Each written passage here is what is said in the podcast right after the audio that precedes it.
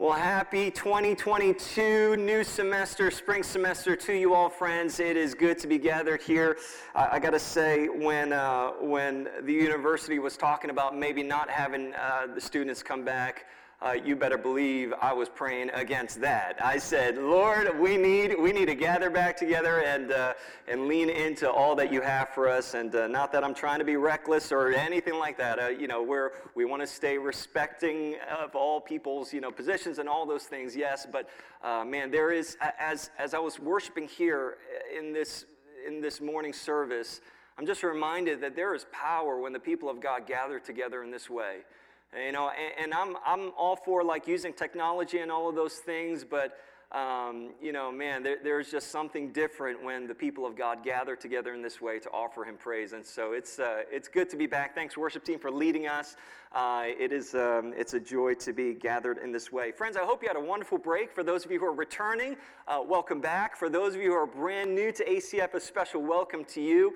Uh, my name is Dan Min, and I serve as the pastor here at this church. And uh, it's my joy to welcome you here this morning. And I hope, I hope, whether you're returning or whether this is your first time with us. I hope that our time here together would be beneficial to you, would be meaningful to you, would be life giving to you in some way. I, I, pray that you would leave here um, having encountered Jesus in some way, uh, whether it was through song or whether it's through the message or through the word.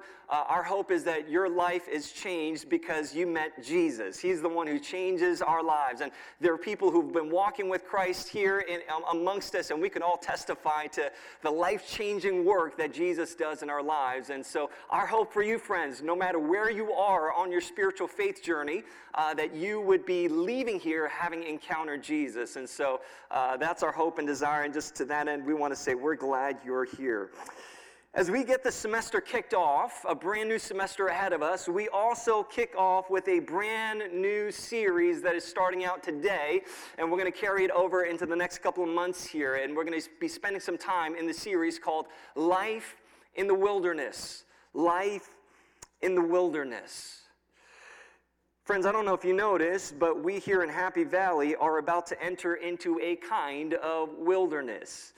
Uh, some might call it a wintry kind of wilderness, a blustery kind of wilderness. In fact, we've got some, uh, you know, some, some uh, snow coming our way in, in, the next 24 hours or so. And, uh, and not only that, the next couple of months, if you've been here in Happy Valley during this time of year, uh, it is not friendly to the skin. It is not friendly to the soul. You know, the, the months of January, February, and even into March, some years even into April.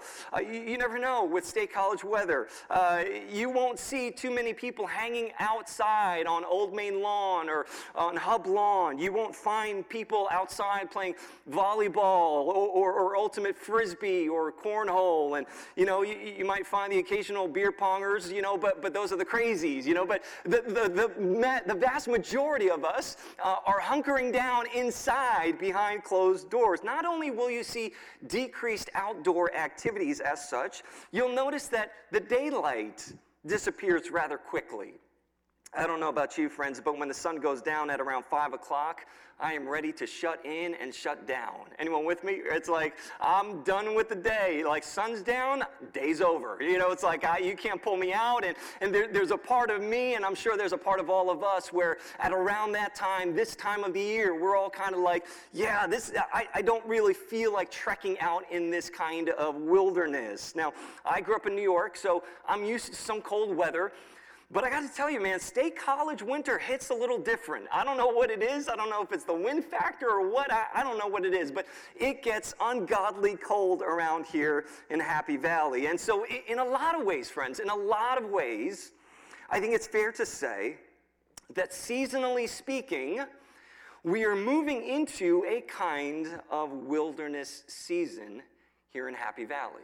Now, just as a sidebar before I go any further, if I could just encourage you here I just shared with you the whole spiel about, you know, like we want to shut in and shut down at around 5 o'clock and call it a day. Um, I know that many of us, whether you're involved in a campus ministry or not, uh, we have a lot of activities that happen after 5 o'clock. we have a lot of things that happen in the evening uh, life groups, small groups, Bible studies, large group meetings, social events, and all of these things.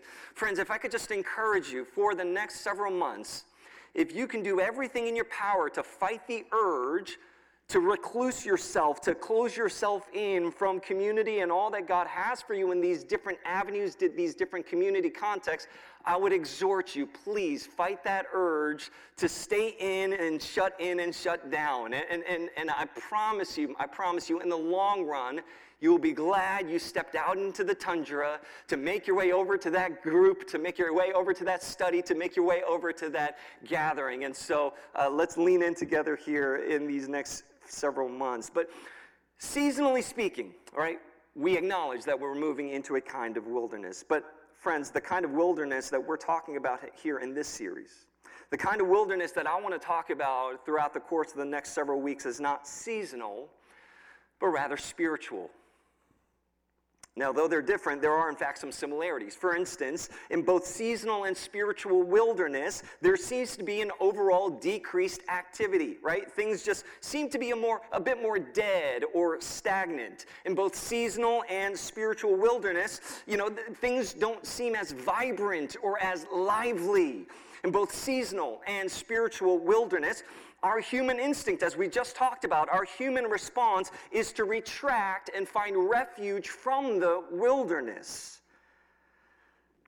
But, friends, what if I were to tell you here this morning that God actually wants us to lean into the wilderness?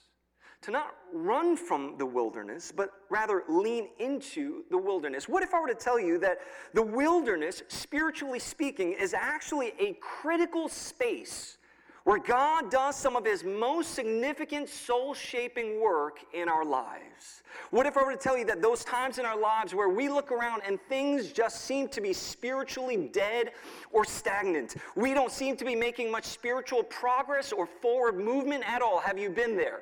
Right? Like, I wonder if you've been there. You look around, you're like, there's not a lot of good spiritual jujus going on in my life. You know what I'm talking about? Like, there's not a whole lot of forward movement. In fact, I feel like I'm just kind of stale. I'm, I'm just kind of stagnant here. What if I were to tell you that those moments in our lives become incredibly important and profound in the development of our spiritual journeys? You see, over and over again, when you look at how God shapes people in Scripture, it's often in the wilderness that he does some of his best and most important work. Now, before we go any further, some of you might still have the question in the back of your minds what in the world is this spiritual wilderness you speak of? You know, like I, I, get the, I get the seasonal wilderness, but, but what is this spiritual wilderness you speak of? You know, with all this talk about life in the wilderness, some of us might still be struggling to grasp what we mean by a spiritual wilderness. And so let me define it this way. We'll just use this as a working definition. This is by no means a scholarly definition. This is just a definition I came up with that I'm going to be kind of uh, using as a backdrop for this series. And, and we'll define wilderness this way Wilderness is a difficult period of testing or trial marked by a sense of separation from God, often accompanied with feelings of isolation desolation, and great need. What is the wilderness? The wilderness is often this difficult period of time that is, that, that, that is marked by testing or, or trial. And, and it comes with it this sense of separation from God. We look around and we say, God, where are you? God, are you doing anything? Are you moving in my life? This sense of detachment from God, and it's often accompanied with feelings of isolation, desolation, and great need. Now, hearing that, you might be wondering to yourself, why in the world would you ever want me to lean into that? That sounds like an awful idea. Like, that's the stuff I run from, Dan. Like, that, that is not something that, like, why in the world would God ever want me in that state? Why would God ever desire for me to be in that kind of condition? And that is precisely the question I'm hoping to answer for the next bunch of weeks as we look at various folks in the Old Testament, these ancient sojourners, if you will.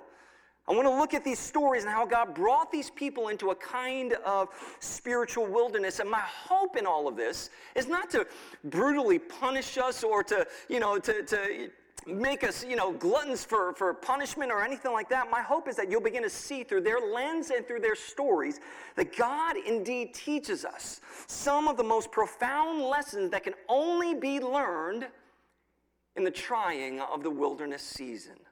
There are some things, friends, in our lives that can only be learned through testing and the fire that God brings us through in life in the wilderness.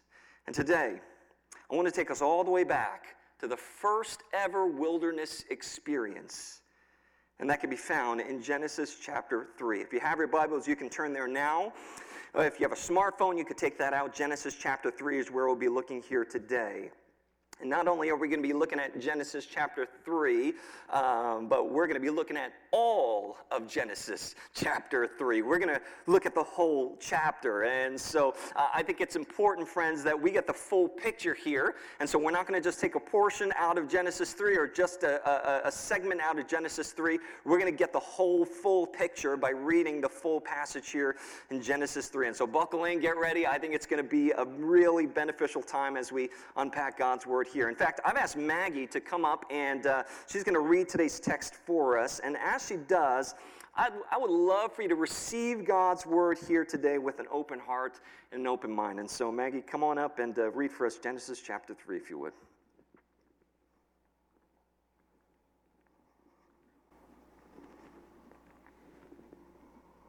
Now the serpent was more crafty than any other beast of the field that the Lord God had made. He said to the woman, Did God actually say, You shall not eat of any tree in the garden? And the woman said to the serpent, We may eat of the fruit of the trees in the garden, but God said, You shall not eat of the fruit of the tree that is in the midst of the garden, neither shall you touch it, lest you die. But the serpent said to the woman, You will not surely die, for God knows that when you eat of it, your eyes will be opened, and you will be like God, knowing good and evil. So when the woman saw that the tree was good for food, and that it was a delight to the eyes, and that the tree was to be desired to make one wise, she took of its fruit and ate. And she also gave some to her husband who was with her, and he ate. Then the eyes of both were opened, and they knew that they were naked, and they sewed fig leaves together and made themselves loincloths. And they heard the sound of the Lord God walking in the garden in the cool of the day. And the man and his wife hid themselves from the presence of the Lord God among the trees of the garden. But the Lord God called to the man and said to him, Where are you? And he said, I heard the sound of you in the garden, and I was afraid because I was naked, and I hid myself. He said, Who told you that you were naked? Have you eaten of the tree of which I commanded you not to eat? The man said, The woman who you gave to be with me, she gave me the fruit of the tree, and I ate. Then the Lord God said to the woman, what is this that you have done? The woman said, The serpent deceived me, and I ate. The Lord God said to the serpent, Because you have done this, cursed are you above all livestock and above all beasts of the field. On your belly you shall go, and dust you shall eat all the days of your life. I will put enmity between you and the woman, and between your offspring and her offspring. He shall bruise your head, and you shall bruise his heel. To the woman he said, I will surely multiply your pain in childbearing. In pain you shall bring forth children. Your desire shall be contrary to your husband, but he shall rule over you. And to Adam he said, Because you have listened to the voice of your wife and have eaten of the tree of which I commanded you, you shall not eat of it. Cursed is the ground because of you. In pain you shall eat of it all the days of your life. Thorns and thistles it shall bring forth for you, and you shall eat to the plants of the field. By the sweat of your face you shall eat bread, till you return to the ground, for out of it you were taken. For you are dust, and to dust you shall return. The man called his wife's name Eve, because she was the mother of all living. And the Lord God made for Adam and for his wife garments of skins and clothed them. Then the Lord God said, Behold, the man has become like one of us in knowing good and evil. Now, lest he reach out his hand and take also of the tree of life and eat, and live forever. Therefore, the Lord God sent him out of the Garden of Eden to work the ground from which he was taken. He drove out the man, and at the east of the Garden of Eden, he placed the cherubim and a flaming sword that turned every way to guard the way to the tree of life. Amen. Amen. Thank you, Maggie. Friends, um, this passage, if you're familiar with it, is part of the larger creation narrative as documented in Genesis chapters 1, 2, and 3. And this passage that we just heard here this morning is, in particular, is famously known as the fall, or the fall of man, or the fall of mankind. But today, I'd like to take a little bit of creative liberty and rename this section just for our time here today. I'd like to rename it from garden to exile. In fact, that's the title of today's message From Garden to Exile. And uh, you can, you can think about it this way From Garden to Exile, we, we call it this because, in many ways, that's exactly what happened here in this text. Adam and Eve went from garden to exile. And, and folks, isn't it true that oftentimes that's what it feels like when we move into a kind of wilderness? It feels like we move from the Garden of Paradise to the deserts of exile. And as we witness Adam and Eve making this transition from garden to exile, we discover a couple of wilderness principles that I want to look at here for the remainder of our time here this morning. A couple of wilderness principles that I think would be helpful for us to grab hold of for those times when God brings us into these wilderness places. There are two in particular, two principles in particular I want to look at here this morning that I want to mention as we look at the Genesis chapter 3 account. And the first one is this Sometimes our sin is what drives us into the wilderness. Sometimes our sin is what drives us into the wilderness. Now, friends, I say sometimes because it is not always our sin that drives us into the wilderness. As we'll see later on throughout the course of the series, uh, Job, for example, was brought into a kind of wilderness experience, and not because of sin. In fact, the, the text is clear. This guy was a righteous man. This guy loved, loved the Lord. He worshiped God. Jesus himself, who was sinless, was led into the wilderness right? In, in, in, in the gospel account, you, you see this Jesus being led into the wilderness by whom? The Holy Spirit of God. The Holy Spirit Himself led Jesus into the wilderness. And so it is not always our sin that drives us into the wilderness, but would you know, sometimes it is. Sometimes it is. And that was certainly the case for Adam and Eve. But now the question is what was Adam and Eve's great sin? What was Adam and Eve's great sin that moved them from garden to exile? Now, some might say it was eating of the forbidden fruit, right? That's obvious. Yes, yes, it was. They ate of the forbidden tree. And yes, it was disobedience, right? At the crux of it, it was disobedience to a direct imperative, a direct command from God. God made it very clear don't eat of this tree. And they directly disobeyed God in that way. And so I, say yes to all of those things. Yes, that they, they, they fell into sin in all of those ways, but you have to ask yourself the question why? What caused these guys to disobey in this way? What caused this, this, them to eat of this tree and to eat of this fruit? Well, there are two dynamics at play here that I want to point out. Two dynamics at play that were present in Adam and Eve, and two dynamics at play that I believe are present in every one of our lives that puts us at risk of driving our sin right into, driving us right into the wilderness by way of sin. The first dynamic that was at play here is number one, they distrusted God. They distrusted God. But number two, they wanted to be God. They wanted to be God. Number one, they distrusted God. And number two, they wanted to be God. Now, if you listen to what the enemy says through the serpent, he says, Is that really what God said? Right? Eh, did God actually say that? In other words, do you really believe him? Adam and Eve, do you really trust his heart? Do you really trust what he's saying to you? Would you really take this God at his word? You see, one of the greatest tactics of the enemy, believe it or not, is to lure us into a place of deep trust in the heart of God. Is to lure us into this place. Now, if the enemy can get us to second guess the promises of God, if the enemy can get us to question the authority of his word, if the, if the enemy can get us to doubt God's very nature and his intentions for our lives, friends, I'm here to tell you the enemy has already gained some ground. He has already gained momentum. In many regards, he has already won the battle right there. When he lures us into this place of deep trust in the heart of God, the enemy has already gained access to our heart. Because the only natural next step from there is to be your own God. If you don't trust this God, what other, what other alternative do you have other than to be your own God? And that was the second dynamic at play here with Adam and Eve. The enemy convinced them that God was no longer trustworthy. And from there, he convinced them that if they eat of this tree, their eyes will be open and they will be like God. They will hold the power to determine right from wrong, good from evil. They will be in ultimate control of their destiny. Creation now takes place of the creator. And when that dynamic shift occurs, I'm telling you right now, all kinds of room becomes opened up for immorality and sin to come into play in full effect.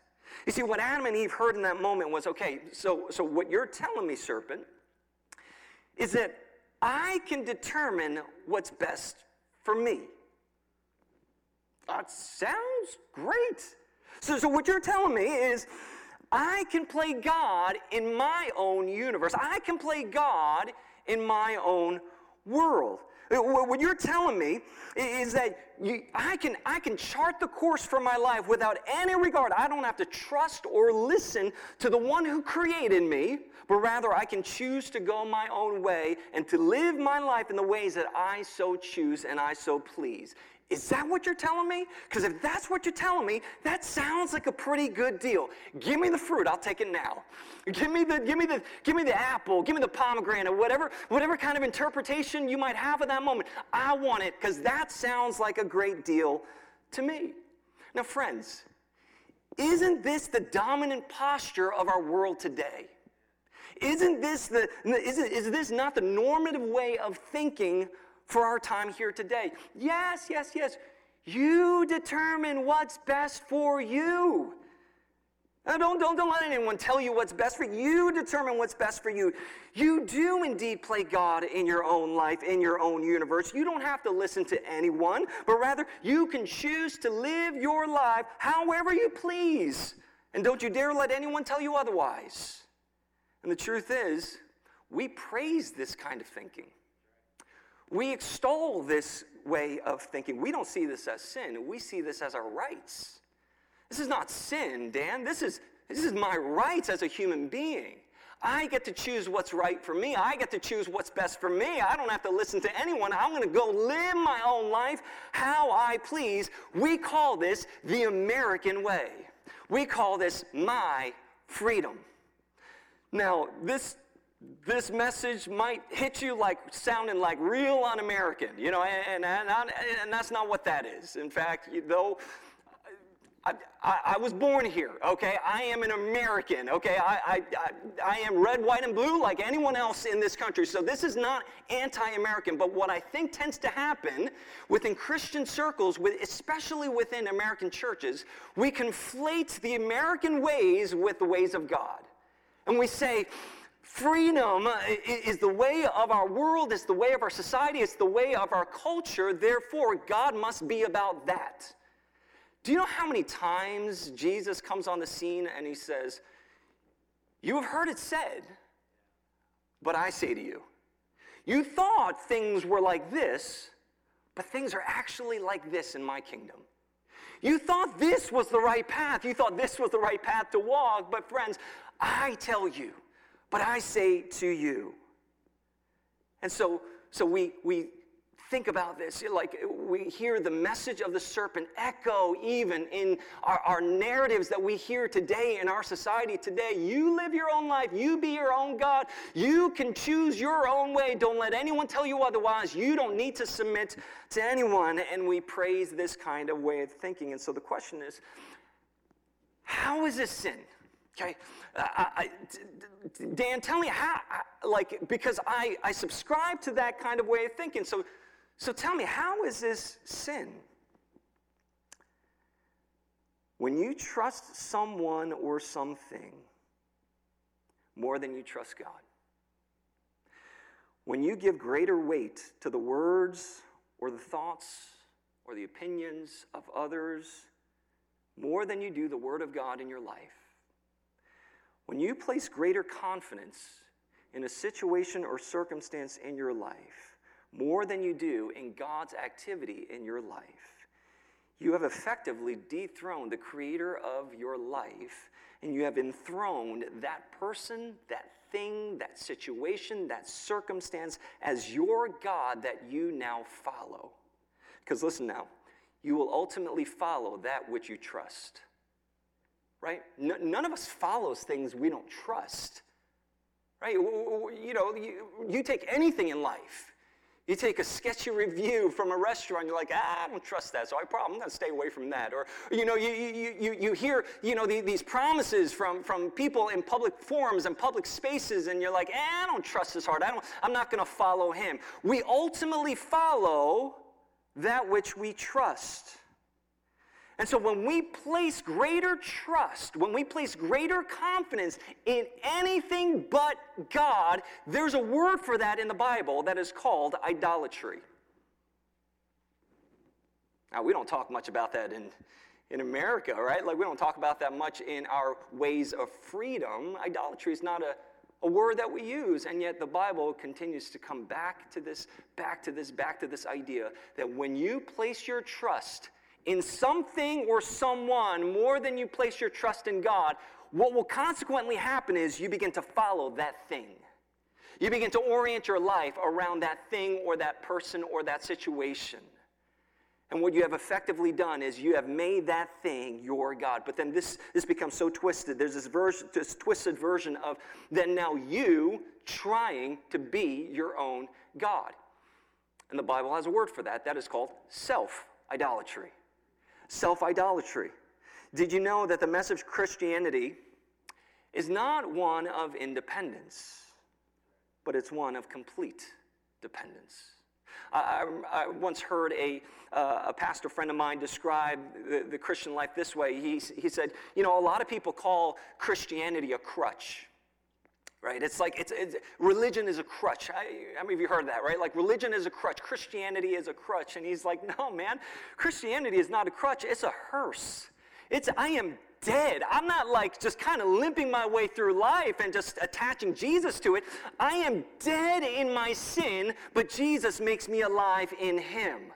Right? I am dead. There's that like I can't. Jesus Himself said, "You can't do anything apart from me." Right? Like and so so this this idea that, that like christianity is about independence is this false uh, this false gospel. The true gospel is this one of complete dependence where we understand apart from jesus we can do nothing. We were never designed to play our own god but rather we were designed to walk in the garden in the cool of the day hand in hand with our creator and our maker leading the way we follow him first and foremost. We sang about it earlier Jesus, we give you our affection, we give you our adoration, we give you our lives. That's, that's, what, that's what Christianity is really all about. It is orienting our lives about following after Him. And so, friends, we've got to reckon with this reality, this dynamic that's not only in play with Adam and Eve, but inside of all of us. We all have this propensity to distrust God to question his intentions, to question his heart, and then that leads us then to be our own God in our own lives. By the way, isn't it interesting? isn't it interesting that the very thing that drives us into the wilderness, our distrust in God and our desire to be God, isn't it interesting that the very thing that drives us into the wilderness is often our go to response in the midst of the wilderness? What do I mean by that? For those of us who have ever had a wilderness type of experience, spiritually speaking. Isn't it true that our tendency is to lose trust in God? It's like, God, I thought you cared about me. I thought you were for me. I thought you were always with me. But that's not what my experience around me tells me. So there must be something wrong with you. There must be something wrong with the assumptions that I've held on to up until this point. You actually must not be fully trustworthy. Did, did, did, did God actually say that? Do you really trust Him at His word? In those moments of wilderness, we, we experience this deep level of distrust in God, which then leads us to seek to gain control by playing our own God. If you've ever been in a wilderness experience, maybe you're like me, we try to get ourselves out of the wilderness as quickly, as painlessly as possible. We try to fix what's wrong around us. We try to fix what's wrong and what's going awry in our lives. And in many ways, it feels like this hopeless cycle. But, friends, I'm here to tell you there's good news. A lot of people look at Genesis 3 as the fall. That's the bad news. Nothing but bad news in Genesis 3. But oh, there's good news in Genesis 3. Sure, it's where sin entered into the world. Sure, it's where Genesis 3 is where all of paradise was lost and, and everything went awry for all of humanity and all of, yes, that is what happened in Genesis 3, but there's actually this small little glimmer of good news in Genesis 3. And here's where we come to the second wilderness principle for today, and this is so vital that we get this. Though our sins sometimes drive us into the wilderness, God is tirelessly gracious even in the wilderness. God is tirelessly gracious even in the wilderness. Did you notice what God did before Adam and Eve went into exile? In verse 21, and the Lord God made for Adam and for his wife garments of skins and he clothed them. He clothed them. You see, this is, this is how I know I would never make a good God.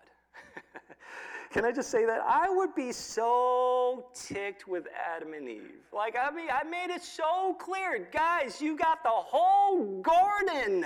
You got all authority in your hands, and you're going to screw it up over, over one bite of a fruit. Like, I told you, just that one tree, just, just stay away. I'm telling you, like, my flesh would kick into overdrive, right? Like, and I, I just leave them out to dry. I would just, out of spite, I would take away their fig leaves. I like, I just like, you thought you had shame? Let me show you what shame looks like. I take away the, and I'd have them sit in their naked shame until I was good and ready to let them out of timeout. You know what I mean? Like, that's like that's how I would handle the situation. Okay, for the record, that's not how I parent. Okay, that, that just just so you know, don't call CPS or anything like that. That's just you know, the, to to me, there is something in me that would have been like, ah, you deeply offended the thing that I constructed around you for your good, and you chose to go the other way.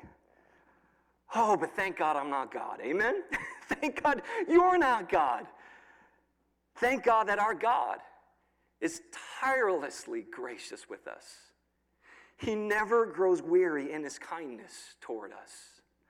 He never treats us with contempt as our sin ought to, ought to, ought to call for. Even in our sin, He cares for us. He clothes us. He showers us with His grace and mercy. He says, You got fig leaves? I got something better for you. Let me clothe you. You see, when we play our own God, we, all we're doing is settling for the substitute, a far lesser substitute for what God has for us. See, Adam and Eve thought, you know, eh, let's, we're in shame here. We're naked. We realize what's happening here. Let's sew fig leaves together. And God, out of his tireless grace over Adam and Eve, says, No, no, give me that. Let me give you something better. Even in our sin, God graciously pours out his mercy upon us. And no matter how many times we may distrust him, and no matter how many times we try to play our own God, God is tirelessly gracious toward us. That's good news, friends. That is good news. As we continue on in the series, you'll begin to see just how tirelessly gracious God is towards us in the wilderness. It's absolutely crazy. A lot of us think, where is God in, in my wilderness? Where is God when God seems distant? What you'll discover is that He's actually closer than you think. He's actually much nearer to you than you might sense. And as we unpack this series in the coming weeks, my hope is that you would see and experience the tireless grace of God in your life. Maybe some of you are in a wilderness season, a wilderness experience today. Maybe you've been in this season for quite some time. My prayer and hope is that you would experience the tireless grace of God. Let me conclude with this one last story. In fact, the worship team, you guys can come on up and uh, prepare to close us here. This past week, I was at the gym um, and uh, I was stopped by someone uh, as I was packing up and, and about to leave.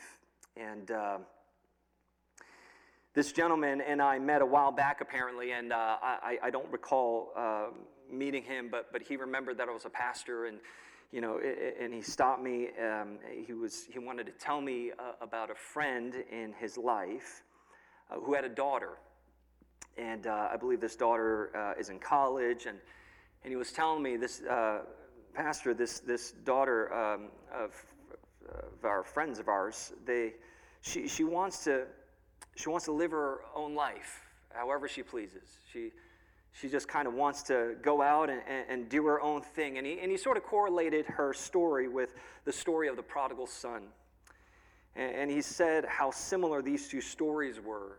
And he mentioned how, you know, he even said that this daughter basically went to the parents and asked for her inheritance. You know, it was that kind of language. Now, I don't know exactly what that looked like, but, but it was a sense of I disown you and, and I choose this, and I choose my own way, I choose my own path. And, and he mentioned, for obvious reasons, how the family was concerned for the daughter and how they didn't want her to go down this route. But they felt like ultimately they had no choice but to let her. Sometimes our sin drives us into the wilderness. And upon hearing that story, I shared a little bit of my own prodigal journey some of you may have heard it at, at one point or another. It's, it's, it's not, you know, a secret or anything like that, where, where I went through a similar path, where though I grew up in the church, I hit a point where I said, ah, screw all this. yes, I, I, I want to I wanna do my own thing. I want to live my own life. I want to go my own path. And I went through sort of my own prodigal story, if you will and, uh, and, and maybe you can resonate with that. As I reflected on my story and as I reflected on the story that my, my friend here, in, uh, right in the middle of the gym floor, we were, we were talking, he was sharing with me, I, I'm reminded, and I reminded my friend, that the good news of Christ that we have in Him is that God's grip on our lives is far stronger than any of our grip on the world. You know, when I was running away from the Lord, I thought I wanted the things of this world. I really did. I was, I was fully convinced of that. And I'm sure this daughter uh, of their friend, I'm sure she's fully convinced that she doesn't need God. She doesn't need faith. She doesn't need the church. She wants all of what you can have all of this, right? The serpent said, You can, your eyes will be open. You can have all of this. You know, and there's a some, something in us that says, I want to grasp for the things of this world. And I'm reminded, and, and, and if I had time, I would unpack just a little bit more of my own journey and how I've come to this realization. But in the end, after all is said and done, I just, I am fully convinced, I'm so, so fully convinced that God's grip on my life is so far greater than my grip on anything of the world. And I'm so thankful for that. I'm so grateful for that. Because if God let me go and, and chase after the things of, of this world, man, I, I, I don't know what kind of state my life would be in today. In the prodigal story, son, the, the, the son, he doesn't die out in the streets. He doesn't die out in the city. He comes running back to the father, and the father embraces him. Our God is tirelessly gracious with us, even in the wilderness. Even in those moments where we are inclined to lose trust in God, even in those moments where we are inclined towards sin, God in Christ Jesus showed us that He still cares for us. And He clothes us, even if we move from garden to exile. That's the kind of God we have, friends. That's the kind of God we serve. And that's the kind of God I would love for us to fix our eyes upon when we go through life in the wilderness. Won't you pray with me?